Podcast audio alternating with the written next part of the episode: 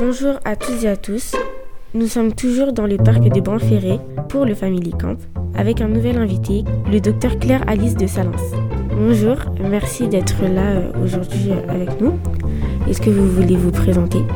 Euh, oui, merci Nessa. Je suis Claire Alice de Salence, je suis dermatologue à l'hôpital de Lorient.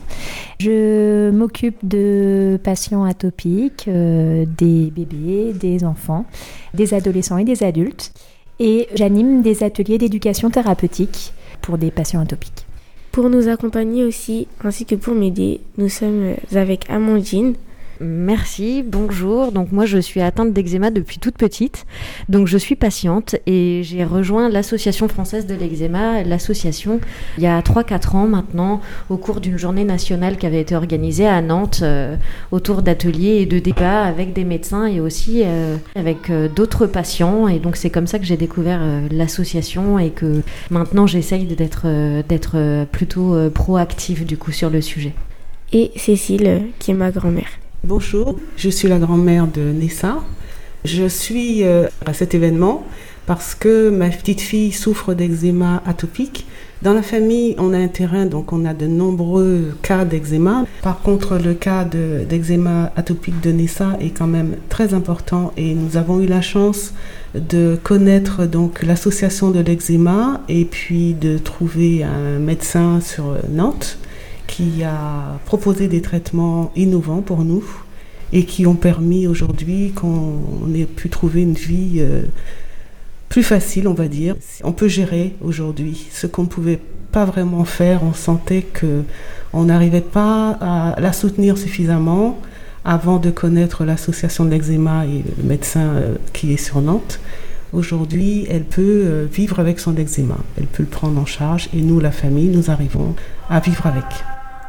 Du coup, euh, qu'avez-vous fait euh, durant cette matinée euh, au Family Camp? Alors moi j'ai animé un, atelier sous forme d'atelier d'éducation thérapeutique avec les plus jeunes. Hein. donc on avait là des enfants avec nous de 5 ans à 11 ans. On a pu réaliser des petits ateliers sur thème de ce qu'on appelle des photolangages pour discuter c'est quoi l'eczéma, à quoi c'est dû l'eczéma et également les, les traitements, les différents traitements et les différentes crèmes qu'on utilise pour la prise en charge de l'eczéma atopique. Est-ce que vous avez été surprise par les réactions des enfants, que ce soit en bien ou en mal, par rapport euh, à leur connaissance euh, sur l'eczéma ou non? Eh ben, écoute, euh, c'est vrai que les, les, enfants, ils sont toujours très impressionnants parce qu'en fait, ils connaissent très bien les choses. C'est surtout ce qui est difficile, euh, plus on est jeune, c'est de savoir euh, exprimer et savoir nommer les choses. Donc, ils savent très bien ce que c'est l'eczéma, mais ils ne savent pas forcément le dire avec les mots, en tout cas mes mots à moi de, de docteur, mais avec leurs mots à eux, ils savent très bien le dire. Et donc, c'est ça qui est intéressant et très enrichissant dans ces ateliers. Pourquoi avez-vous choisi la dermatologie en, métier et euh, pourquoi l'eczéma euh, vous, vous intéresse-t-il? Pourquoi? Alors, la dermatologie, euh, donc quand on fait des études de médecine, on passe dans différents stages de différentes spécialités à l'hôpital et j'ai eu la chance de passer dans, dans, le service de dermatologie. Et je me suis rendu compte que c'était une spécialité très intéressante, très vaste et qu'on prenait en charge le nourrisson à la personne très âgée et ça m'a beaucoup intéressée. Alors l'eczéma, pourquoi l'eczéma? Donc l'eczéma, c'est vrai que c'est un, gros mot dans le sens que c'est un mot très générique et ça regroupe plein plein de pathologies. Et l'eczéma atopique, c'est une maladie bien particulière. Donc c'est vrai que l'eczéma atopique, c'est quelque chose de très particulier. Pourquoi s'y intéresser quand on est dermatologue? J'ai envie de te dire que c'est euh, normal parce que euh, un patient atopique il a besoin d'un dermatologue et que c'est une maladie qu'on prend vraiment en charge quotidiennement. Et pourquoi s'y intéresser? Parce que c'est vrai que c'est une, euh, je crois que vous en avez déjà parlé ce matin, mais c'est une maladie où au quotidien, où au quotidien on a besoin de soins et on a besoin aussi de soutien. Et donc, bah moi ça, ça m'intéresse et ça m'intéresse d'être là avec mes patients, euh, d'apprendre d'eux, de mieux connaître la pathologie parce qu'ils m'apportent et aussi de moi leur apporter par mes connaissances médicales et par euh, toutes les nouveautés qu'on peut avoir de plus en plus dans la recherche. Et ça, c'est très stimulant, très encourageant. Je voulais savoir où est-ce qu'on en est aujourd'hui euh, par rapport au traitement pour l'eczéma, que ce soit des remèdes contre le grattage ou des médicaments qui permettent de faire disparaître les croûtes, les plaques et toutes les démangeaisons Alors, la prise en charge de, de l'eczéma atopique reste sur les soins, ce qu'on appelle les soins émollients, les soins hydratants, donc avoir une hygiène douce, appliquer un baume émollient euh, quotidiennement, on va dire que ça c'est ça reste les soins de base dans l'eczéma atopique. Les traitements euh, de secours quand on a une plaque d'eczéma on connaît bien la cortisone locale et d'autres traitements comme le tacrolimus topique qui sont on va dire les traitements euh, voilà les traitements les plus anciens. On a de la chance d'avoir de plus en plus maintenant de recherche dans l'eczéma atopique et d'avoir des nouvelles solutions qui arrivent avec des nouveaux traitements comme le dupilumab qui est un nouveau traitement euh, qu'on appelle une biothérapie dans l'eczéma atopique sévère de l'adolescent et de l'adulte. Mais on a encore euh, beaucoup de traitements qui sont en cours de recherche et ça c'est très encourageant pour tous les patients qui ont de l'eczéma atopique sévère. En termes de traitement contre le grattage, on a euh, les crèmes euh, hydratantes qui peuvent parfois euh, apporter un bon soutien. On a aussi ces traitements, hein, tous ces traitements, ces nouveaux traitements, et puis les traitements systémiques qui ont aussi euh, des vertus euh, euh, aussi, enfin, qui agissent hein, sur le, grattage. C'est d'ailleurs souvent hein, dans les protocoles de recherche, c'est d'ailleurs souvent le score de grattage est étudié, et c'est très important de voir que on, on est actif sur le grattage, parce que c'est vrai que même quand on n'a plus de plaques d'eczéma, le grattage, c'est quelque chose qui, euh, qui perdure. Et puis après, il y a toutes les alternatives, parce qu'on parle d'alternatives au grattage, et je crois que vous en avez aussi parlé déjà euh, ce matin. Bah, ce sont toutes les astuces, souvent euh, mieux connues par les patients que par les dermatologues, pour calmer les démangeaisons, les applications de froid, les petites roulettes de massage, la petite boule anti-stress. voilà, je pense que j'en oublie plein. Le galet, le galet, on est encore ici en Bretagne, et le galet, c'est une bonne solution pour appliquer sur une plaque d'eczéma ou sur une zone qui démange. Le froid, euh, c'est euh, le remède, c'est le remède de, la démangeaison, c'est la remède du grattage. On sait que le chaud, hein, c'est le chaud, c'est ce qui va calmer les douleurs. Quand on a mal au ventre, quand on a mal aux articulations, on va plutôt appliquer du chaud. Et eh bien, le froid, c'est effectivement quand ça gratte. Vous parlez de nouveaux traitements ou euh, en tout cas de tests et de périodes de, période de recherche du coup et que c'est une période plutôt positive du coup sur ça. C'est plutôt une bonne nouvelle.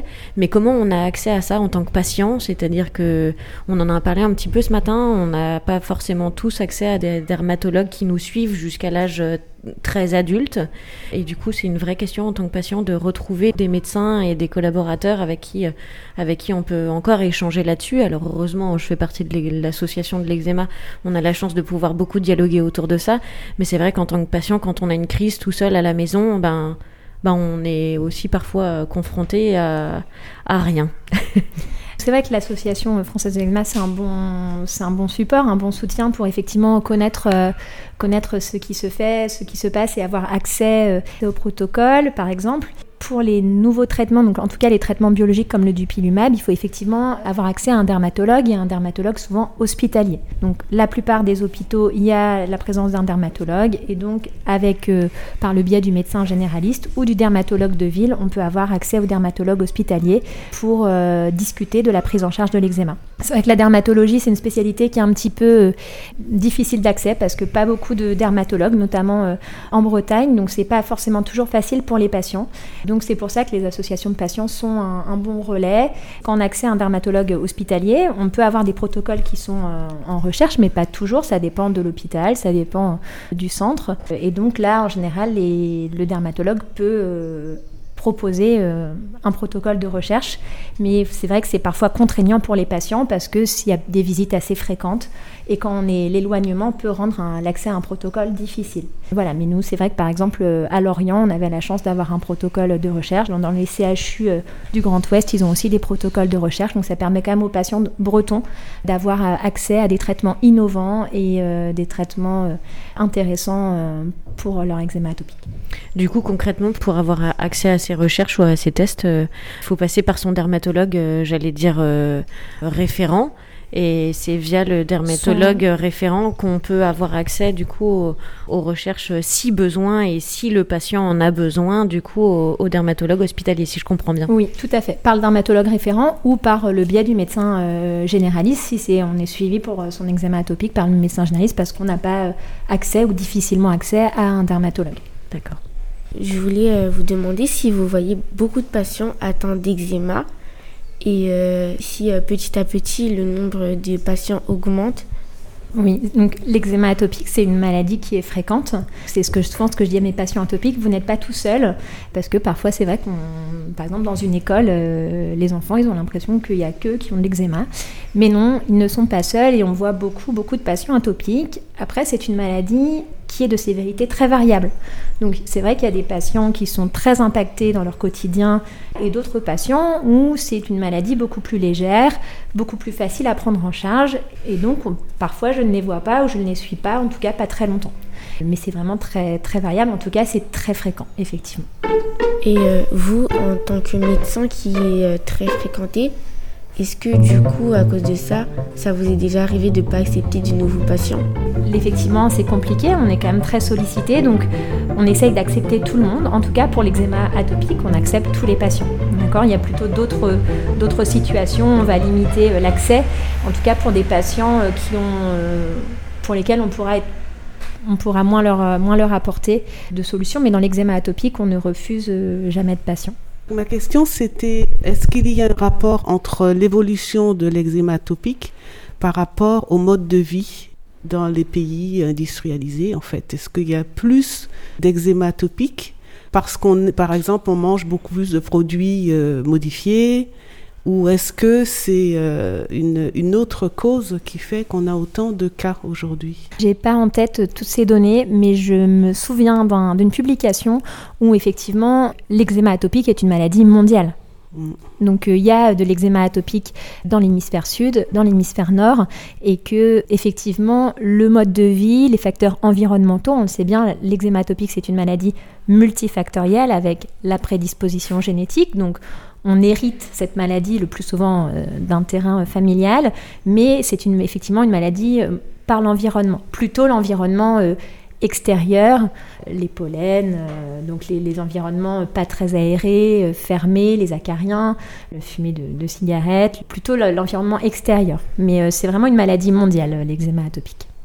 Est-ce que vous allez pouvoir soigner les plus petits avec les mêmes traitements que les plus grandes personnes? Enfin avec euh, la même euh, force de traitement, ou ça doit être un traitement qui est moins agressif pour euh, un petit et qui va du coup prendre un peu plus de temps, je pense. Alors, en fait, ce que je disais tout à l'heure, hein, c'est-à-dire les crèmes hydratantes, l'hygiène douce, ça c'est pour tout le monde, pour les bébés, pour les enfants, pour les adultes, j'oubliais les adolescents, pour tout le monde. Après, il y a le traitement de la poussée d'eczéma, de la crise de la plaque d'eczéma. Et ça, on va effectivement euh, donner des dermocorticoïdes, on le sait, adaptés, hein, comme tu parlais de force. La force, effectivement, on l'adapte à l'endroit la peau et à l'âge, mais globalement, j'utilise très souvent la corticothérapie locale forte. Par exemple, on va donner les marques, euh, la diprozone, le betnéval, la nérisone, la locoïde. Donc ça, c'est le plus souvent chez tous les patients, même chez les bébés, sauf pour le visage, on va passer à des classes un peu moins fortes, comme euh, la tridésonite, le locapred. Les autres traitements sont effectivement donnés à partir chez les adolescents ou les enfants. Chez les enfants, on va commencer à proposer les immunosuppresseurs comme la cyclosporine, puis euh, effectivement plus tard euh, la photothérapie ou les nouveaux traitements, le dupilumab par exemple. Par rapport euh, aux soins d'un bébé, comment faire pour l'accompagner sachant qu'un bébé il va se gratter énormément sans même se rendre compte? Comme j'ai déjà vu ça dans ma famille, comment faire pour accompagner l'enfant sans que, enfin, c'est un bébé, donc il comprendra pas ce que vous faites forcément, mais pas le brusquer en, le forçant à arrêter de se gratter. Est-ce qu'il y a des techniques que certains parents pourraient adopter pour euh, aider leurs enfants à moins se faire mal et en même temps à moins souffrir euh, du fait de, se tenir les mains ou d'avoir quelque chose d'assez dérangeant Une de mes propositions souvent aux parents, c'est déjà d'être vigilant sur euh, de, bien garder les ongles courts et propres pour effectivement éviter que l'enfant se blesse. Les bébés, quand même, les plus petits, souvent ne se grattent pas avec les, les doigts, mais vont plutôt se tortiller, se, être inconfortables. Et c'est cet inconfort souvent qu'on voit. Qu'est-ce qu'on peut proposer bah, C'est ce qu'on disait, c'est éviter par exemple de trop couvrir les enfants. Si la température de la chambre est très chaude, que l'enfant est très couvert, il va transpirer et donc on sait ça va aggraver les démangeaisons. Donc ça va être ce, type de conseil en complément bien sûr du traitement pour essayer d'améliorer le confort de l'enfant. Moi, je constate en tant que patiente qu'il y a de plus en plus de controverses autour euh, des dermocorticoïdes euh, ou certains traitements un peu sévères euh, par rapport aussi à une certaine éthique, à, certains produits chimiques, etc. Et j'aimerais bien savoir du coup comment vous traitez ce genre de demande si vous avez des patients du coup qui sont un petit peu brusqués par ce genre de par ce genre de traitement. On appelle ça en médecine la corticophobie. La corticophobie, ce n'est pas quelque chose qui est réservé aux patients. La corticophobie, on la retrouve chez certains médecins, on la retrouve chez les pharmaciens. Et c'est pas facile effectivement pour nos patients d'arriver chez nous quand on leur dit vous allez mettre un demi-tube ou une certaine quantité d'application de dermocorticoïdes alors qu'on leur a dit ou qu'ils ont entendu que c'était mauvais, qu'il y avait des risques, que c'était dangereux. Donc c'est effectivement beaucoup beaucoup de, temps beaucoup de temps d'explication, de, rappeler et d'expliquer pourquoi on met la cortisone, comme finalement on le faisait ce matin avec les enfants et qu'ils comprenaient qu'on met la cortisone pour venir pas guérir l'eczéma, je ne sais pas guérir l'eczéma atopique, mais je sais venir faire disparaître la plaque et je vais faire effectivement soulager euh, le patient. En termes de sécurité sur ces traitements, on est quand même rassuré, rassurant. C'est un vieux traitement, la cortisone et la cortisone locale, c'est complètement différent de la cortisone générale.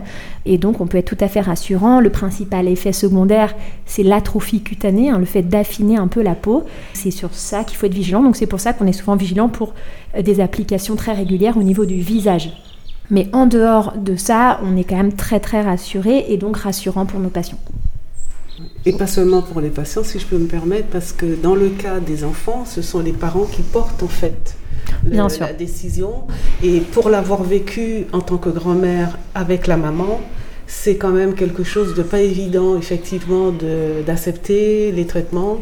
On a besoin d'un petit peu de temps pour euh, voir s'il y a moyen de faire autrement. Enfin bon, on a eu la cyclosporine, enfin on a eu différents traitements euh, parce que le précédent fonctionnait pas, il fallait passer à un autre.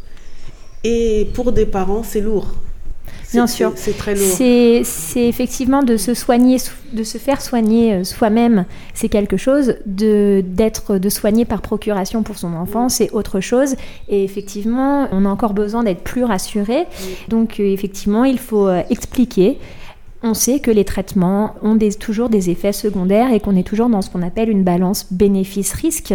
Et donc, euh, avec les dermocorticoïdes, donc la cortisone locale, on sait qu'on a beaucoup plus de bénéfices, euh, même des utilisations avec des doses relativement importantes et au long cours, plutôt que de risques. Et donc, ça conforte nos choix. Et donc, on essaye de transmettre cette information aux parents ou aux patients pour qu'ils bah, soient euh, convaincus et, convaincants pour euh, leurs enfants. Je vais me permettre de rebondir sur ce que vous disiez tout de suite, euh, du coup, sur aussi la, la corticophobie de certains médecins ou de pharmaciens.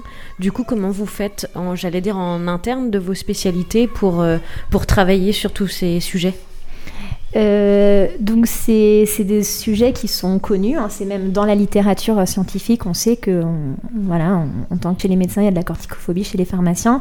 Donc il faut effectivement informer le patient et essayer d'informer aussi nos collègues. Donc euh, moi, dès que je peux, quand je fais des réunions, euh, j'aime bien toujours parler un peu d'eczéma atopique pour rappeler effectivement le traitement, que c'est la cortisone locale, en première intention le plus souvent et donc de rappeler effectivement le, bénéfice par rapport aux effets secondaires qui sont quand même minimes, par rapport aux, difficultés que peuvent avoir les patients euh, quand ils se, ils se retrouvent chez leur pharmacien, j'essaye de les prévenir, de leur dire que c'est possible que leur pharmacien leur fasse des remarques sur la quantité et de leur dire que voilà, c'est normal, qu'il voilà, c'est possible et puis de, de, savoir prendre les choses aussi avec, euh, avec distance et savoir aussi que le patient atopique voilà, il peut être plus connaisseur et avoir une, en tout cas une meilleure connaissance de sa pathologie que le pharmacien qui est en face de lui. Donc, de bien donner cette information-là que moi, mon patient, il est expert de sa maladie. Et donc, en face de lui, il peut être face à des gens qui sont moins experts.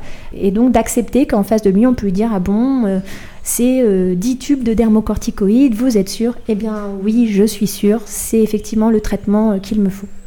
En fait, surtout, je voulais revenir, il n'y a pas que les corticoïdes qui sont mal vus le fait de moi-même ayant euh, eu des traitements assez lourds pour euh, le jeune âge que j'avais, c'est pas que j'étais mal vue, mais en fait j'avais l'impression de, de dépendre des médicaments. Enfin, je sais pas comment expliquer, mais que quand j'allais en pharmacie, on redemandait à ma mère si elle est sûre de ce qu'elle voulait me donner. Enfin, comme si ma mère, enfin, c'est très très mal vu, je trouve, quand on, quand on donne des médicaments assez forts aux enfants, comme si c'était nos parents qui choisissaient. Enfin, je sais pas comment expliquer, mais il y a un jugement qui est fait directement, en fait. Ce que tu dis, c'est assez drôle parce que c'est pas que pour l'eczéma atopique, c'est aussi ce qu'on peut entendre pour le psoriasis. C'est-à-dire, est-ce que pour ce type de maladie, on devrait finalement vivre avec ce fardeau parce que ce n'est pas un cancer ou que c'est pas une maladie différente et que du coup, les traitements qu'on pourrait donner finalement, est-ce qu'on est vraiment sûr de ce qu'on fait pour nos patients? Eh bien oui, on est vraiment sûr parce que de vivre avec un eczéma atopique chronique, on l'entend avec nos patients et euh, je pense que vous ne me contredirez pas, c'est pas facile tous les jours et que parfois c'est tellement difficile que c'est invivable et que là oui, il faut des traitements euh, qui permettent euh, d'avoir une vie tout à fait satisfaisante. Ce que dit Nessa est exact, pas seulement vis-à-vis du pharmacien, mais vis-à-vis de l'entourage mm. aussi, parce que que ce soit la famille, les collègues, les amis, qui juge effectivement qu'on donne des médicaments un peu lourds à son enfant, euh, qu'on prend peut-être pas les choses comme il faut, qu'on fait pas. Voilà, c'est lourd, c'est vrai pour, euh, pour ceux qui font les soins, d'assumer à la fois les soins, le soutien, d'être en face de ceux qui euh, remettent en question en fait la façon de soigner son enfant. Ça devient infernal, c'est vrai. C'était un poids assez lourd, je pense, pour ma mère parce que en fait, à chaque fois qu'on me demandait quel traitement je prends, donc les gens s'intéressent à ma maladie, quand on répondait, par exemple, j'ai sous néoral, sous méthotrexate, on avait des réactions tellement négatives, comme si c'était à cause de ma mère que je devais prendre ces médicaments, comme si elle m'en rendait dépendante, or qu'elle, elle voulait juste mon bien, en voulant juste que je me fasse soigner, et elle écoutait l'avis des médecins.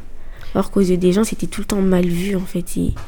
C'était dingue, enfin, ça devenait tellement désagréable qu'au final, j'avais plus envie de parler de mes traitements, quoi c'est difficile et c'est vrai que c'est euh, à nous aussi, hein, euh, communauté médicale, communauté de dermatologues, d'essayer de, effectivement de, d'expliquer que ce fardeau-là n'est pas, euh, n'est pas moindre qu'un autre fardeau, que vivre avec une maladie peut-être plus en tout cas accepté par la société comme plus grave.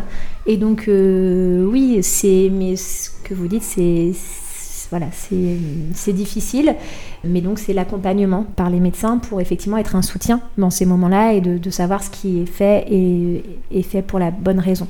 Ça me fait penser quand même euh, au poids du jugement qu'on a sur euh, beaucoup de maladies, ou en tout cas, euh, j'allais dire, de, problèmes physiques qu'il peut y avoir. Alors c'est évidemment valable pour l'eczéma, pour le psoriasis, etc. C'est une maladie qui se voit, on en a parlé tout à l'heure, mais effectivement, il y, a une pression quoi, d'être jolie, d'être bien, etc. Et effectivement, on était tout à l'heure avec, avec des jeunes et des ados, et, et je pense que l'image, de toute façon, elle est importante, et donc ce poids-là, il faut le porter aussi tous les jours euh, avec cette maladie-là. Et, et c'est vrai qu'on est confronté souvent tout seul un petit peu à ça en tant que patient ou en tant que famille ou en tant qu'aidant, effectivement, à cette problématique, parce que quand on va voir les médecins en tant que patient, c'est pas cet aspect-là qu'on aborde en fait. On aborde le, côté médical, mais pas forcément l'accompagnement aussi euh, sur l'identité, sur la croissance, euh, sur les moqueries, sur le jugement et sur le poids de la culpabilité parfois pour certains parents ou pour certains accompagnants, j'imagine. Bah c'est ça, c'est que la dermatologie, nous on a une spécialité qui c'est un organe visible. Donc euh, à la fois c'est un organe accessible et facilement accessible et donc on diagnostique beaucoup de choses facilement. Mais c'est aussi ça, c'est parfois, bah, ce sont juste des plaques qui se voient. Le côté finalement visible oublie le caractère, euh, on disait, euh, le prurite qui est euh, permanent, qui est quotidien, qui empêche de dormir. Les enfants nous l'ont dit tout à l'heure, enfin ce matin encore, voilà, ça, casse les pieds, ça gratte, ça gêne, ça empêche de dormir. Est-ce que c'est tolérable de ne pas pouvoir dormir quand on est un enfant et qu'on fait plein d'acquisitions euh, essentielles dans ses acquisitions euh, toutes basiques, mais aussi dans sa construction de l'identité. Et non, non, on a effectivement besoin de, mieux accompagner euh, les patients et ça passe aussi par effectivement les traitements, un accompagnement aussi parfois plus global. Et c'est pour ça que l'éducation thérapeutique est un, cette posture, en tout cas éducative, qu'on a de plus en plus en médecine est très importante. Merci. Je me permets de rebondir aussi sur ça, sur, euh, sur l'aspect multifactoriel. Effectivement, l'eczéma, du coup, il est dû à plein de choses, mais il est aussi, j'allais dire, accompagné et soigné par plein de choses. Donc, effectivement, vous l'avez dit, euh, les vêtements, le genre d'activité qui nous fait transpirer ou pas, euh, le sommeil, tout ce qui est tissu et, et, tout ce qui est chaussures, etc., etc. Et c'est vrai qu'il y a aussi une partie de non-reconnaissance, en fait, de tous, ces, de tous ces trucs qui sont importants pour les gens qui ont des problèmes de peau et qui ont des problèmes de peau euh, sévères, même si ça l'est un petit peu moins, mais sur des zones euh, du coup qui sont aussi plus, plus difficiles à vivre. Et effectivement, toute cette prise en charge euh, médicale, mais aussi financière. Moi, je me permets d'en parler parce que c'est aussi un, sujet dont on parle entre patients, c'est que financièrement, ça a un coût annexe de plein de petites choses qui ne sont pas médicales. Effectivement, le coût est sur le plan médical, je vais parler simplement des émollients. Euh, les émollients, c'est effectivement euh, un coût. Le produit d'hygiène, on va dire que c'est un coût plutôt annexe parce qu'on a tous besoin d'un produit pour se laver, donc on va dire que c'est plutôt accepté. Mais le produit hydratant, c'est vrai, a un coût. Et donc, c'est pas toujours facile pour les patients, et on le voit bien en consultation, que parfois euh, on va finalement délaisser l'émollient au profit du dermocorticoïde, parfois dans une forme un peu plus grasse comme une pommade, pour des questions économiques. Et c'est effectivement très, très triste de voir ça. Alors, je voudrais dire un mot. Alors, ce mot-là, c'est à ma petite fille que je voudrais le dire, parce qu'en fait, elle a évoqué tout à l'heure le fait que l'eczéma lui avait permis de prendre conscience de ses forces. Et moi, je voudrais aussi lui dire que via son eczéma, parce qu'on a parlé de beaucoup de points un peu difficiles, mais via son eczéma, moi, j'ai aussi grandi et j'ai appris plein de choses à travers elle déjà, parce que je l'ai vue très courageuse, petite, elle souffrait et elle me demandait à moi si j'avais un problème de l'appeler. Donc, elle a été extraordinaire et j'ai connu donc l'association parce que je me suis intéressée à l'eczéma à travers elle. Et j'ai donc appris qu'il y avait d'autres personnes qui avaient ce problème. Ça m'a ouvert aussi un autre horizon. Et puis voilà, donc je grandis avec elle, je fais des connaissances avec elle, des je fais connaissances de médecins, etc. Donc elle m'emmène vers un, univers intéressant. Donc je voulais aussi la remercier et puis la féliciter pour son courage. Bravo, Anessa. Effectivement. Merci. Avez-vous euh, un dernier message à faire passer euh, par rapport à l'eczéma? Ben, je pense par rapport à notre échange, ce que je peux dire, c'est que hum, à ceux qui, écouteront euh, ce podcast, c'est nous, vous n'êtes pas seuls. Il y a plein de patients atopiques. Renseignez-vous, prenez conseil auprès de votre médecin traitant pour être pris en charge si nécessaire, solliciter les associations euh, comme l'Association française de l'eczéma euh, pour effectivement avoir du soutien, rencontrer d'autres patients et effectivement avoir accès et avoir la connaissance pour mieux connaître son eczéma et quand on connaît mieux sa pathologie, on la prend mieux en charge. Merci à vous d'avoir échangé avec nous, d'avoir répondu à nos questions et de vous être déplacé pour cet événement. Je voulais remercier aussi toutes les personnes qui nous écouteront et qui euh, auront écouté jusqu'au bout. Merci beaucoup de m'avoir euh, invité euh, pour échanger avec vous sur l'eczéma atopique. Belle vie à l'Association française de l'eczéma. Merci beaucoup à tous. Euh, merci d'avoir, euh, de m'avoir invité aussi pour participer euh, à ces deux podcasts, puisque du coup les auditeurs pourront écouter les deux. Et merci Mathilde du coup pour l'accompagnement, l'accompagnement à l'émission. Merci à cette émission qui a permis d'aborder le, le, problème de l'eczéma au parc animalier de Grand-Ferré, donc dans un cadre agréable. Merci à tous d'avoir participé.